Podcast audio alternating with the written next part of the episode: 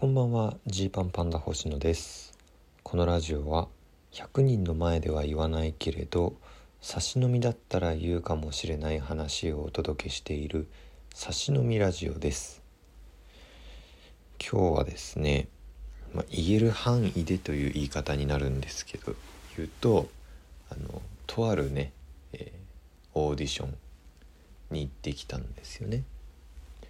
でまあこれがあのネタとかじゃなくてどっちかというとお芝居をちょろっとするようなタイプのオーディションなんですでまあ一平も僕も行っていたんですけれどまあまあこんな感じでやりますよみたいなこういうようなあのシーンでこんなこと言ってもらう役ですみたいなのがこう、まあ、あるんですけどこういったタイプのオーディションっていうのは。でこれで面白いのはねその例えば自分がやる役があったとしてでこれっていうのがこうなんとなくの枠組みで決まってるんです。こういうタイプの人とか。例えば、ま、今で言うと30代男性、まあ、僕らは30歳ギリギリですけど30代に入ってるんで30代男性でこんな雰囲気。っていうオーディションなんです。ってなるとあの、まあ、僕たちも受けるんですけどこの待合室とかでその僕たちの他に同じ役のオーディションを受ける人がこうわーっと来るわけですよね。うん、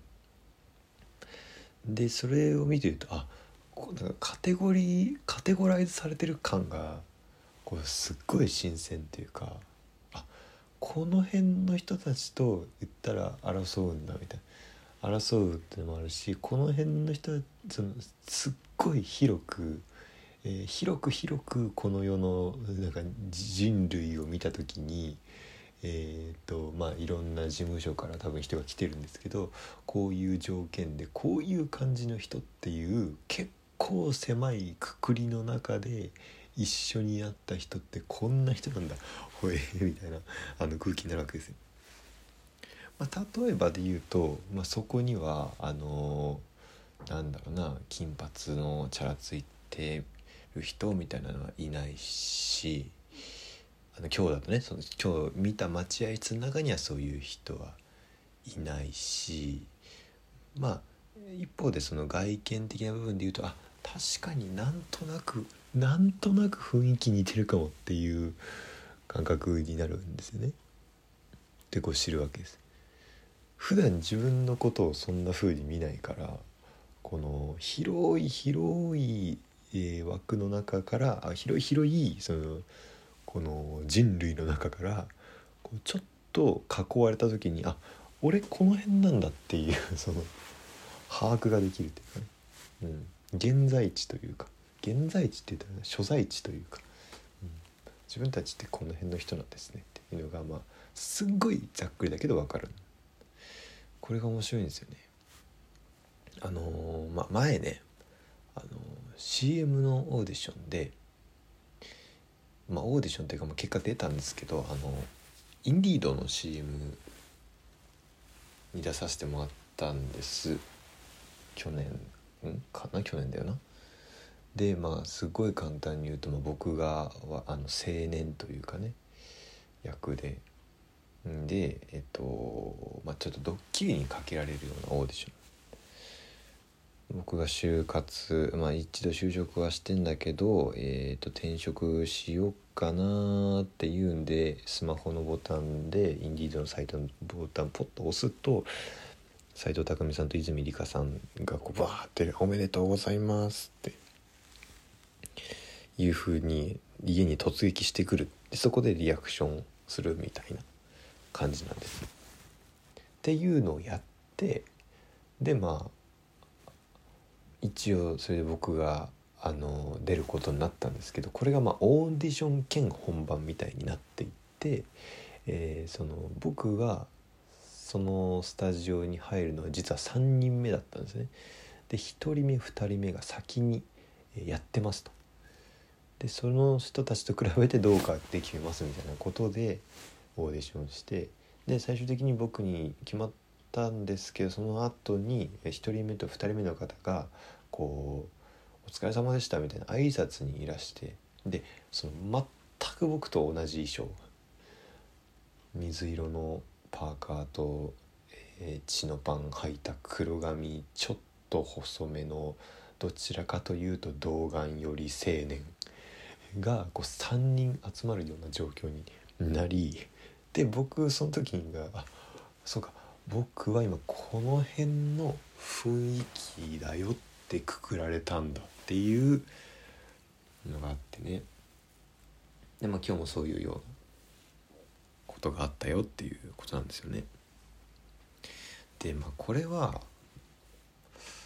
今日だとそのネタとかじゃないいや言ったらお笑い以外の人も来てるような話だったと思うんですがこれお笑いもきっとそうなんだろうなと思ってのキャスティングみたいなことで言ったらあのー、まあテレビ番組をねこう作ってる人の話とかを聞くと、えー、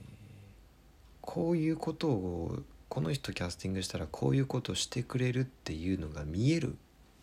人ってやっぱり強いよねみたいな。話があって。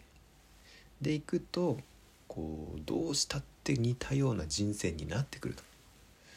つまりバラエティーという番バラエティーというかまあテレビの番組が求めている人選というのが多分ある程度、まあ、似てるじゃないですか。でこういう役割をしてほしい。じゃあこれやってくれる人って誰だろうって検索かけるとやっぱりこの辺の人がヒットしてくるんだねっていう。だからなんかこの人がまあ変な話無理だったら2巡目この人とかいうことで、えー、こう座組が組まれていくから、まあ、そこにはまると強いよねみたいな話ってこうまあよくされるじゃないですか。だからまあお笑い芸人ってその唯一無二であること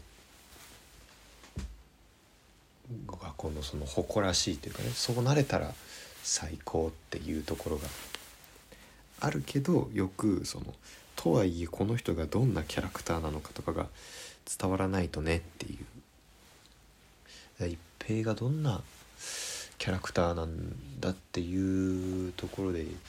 一平ってこんな人っていうの難しいよねって一平はむちゃくちゃ一平なんだけどこの人みたいっていうのがないからキャスティングする時ちょっと大変だと思うんだよなみたいなことをこの前あの同じサークルの先輩で今テレビ作ってる人と話したりとかしてあなるほどねって。だかそれ今日ねちょっと CM あ CM って言っちゃった。まあまあ、C、まあ別にそれは言ってもいいか。CM 系のねオーディションだったんで。うん。でまあそれで感じましたっていう。なんか改めてこれ別にここに限った話じゃないんだななんかお笑いとかもほんとそうなんだろうねって。いやもっといや YouTube とかもそうで。YouTube にじゃあねな何をあげたらいいでしょうみたいなところもきっと関わってくる話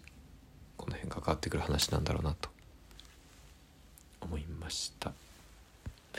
いつかさんからお便りが来てるのでご紹介したいと思います星野さん聞いてくださいナベンジャーズの時からだったか下北にライブで行くと必ずあるダイニングバーに立ち寄るようになったんですすごくいいお店で先日のトークライブ4の時もいつも通り、えー、お店寄ると店員のお姉さんが声かけてくれるんです。時々来てくれてますよねって。うん。それからずっとお姉さんとトークで好きな芸人さんが月1で下北ライブするからその度にお店にも来てるんですって話すともちろん誰ですか？と聞かれて。すいません。多分知らないと思うんですけどジーパンパンダって言います。かっこそこは頑張れ。えー、相手の人すぐカッコすぐググってすごい優勝してるじゃないですか。カッコファンとして花高。どのネタがおすすめですか？えっと最近あんまりネタ上がってなくって上げてほしい汗汗。選挙演説楽しい時間になりました。またトークライブに行く楽しみが増えましたっていうことでね。ありがとうございます。いつかさんあのギフト付きで送っていただきました。あのーいいっすね。あのバーバーダイニングバーって行かないんで僕全然。でも行った方がこの人生広がりそうだなってすげえ思ってます。今今ここ最近30歳になって。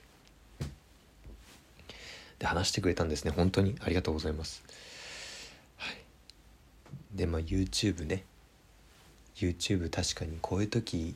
これこのネタがっていうのをおすすめできるといいですよね。うん。そうなんですよね。だから最近のネタちょっと上がってなくてすいません。一応来週ですね。少なくとも1本。もしかしたら2本。ネタあげると思います、まあ、そんな感じで、えー、ちょっとずつではありますがネタが溜まっていくと思うんでそうですね。これ、まあ、どっちが先かっていう話なんですけど視聴回数が増えれば、えー、どんどんネタを上げていくのか。でも、えー、どんどんネタを上げてるから視聴回数が増えるのかみたいなところ、まあ、どっちもあると思うんですけども、まあ、その辺とねこう相談をしながら上げていきたいけれど大切にしたいネタもあるしまた大事な場面でやりたいかもしれないしとか考えながらもうどのネタを上げようか葛藤の日々です。もう僕たちの YouTube チャンネルにはその限定公開というか非公開というか公開されてない状態のネタ動画がもうむちゃくちゃあるんですけど本当に。何十本貯めてるんだっていう感じなんですけどでもいやこれまだこういうとこでやるかもなとかいろいろ考えてあのあげれてない。出し惜しみしてる。ケチですね。すいません。いやでも嬉しい報告ありがとうございます。いつかさん。おおジーパンパンだねって言ってもらえるように頑張っていきたいと思います。お開きです。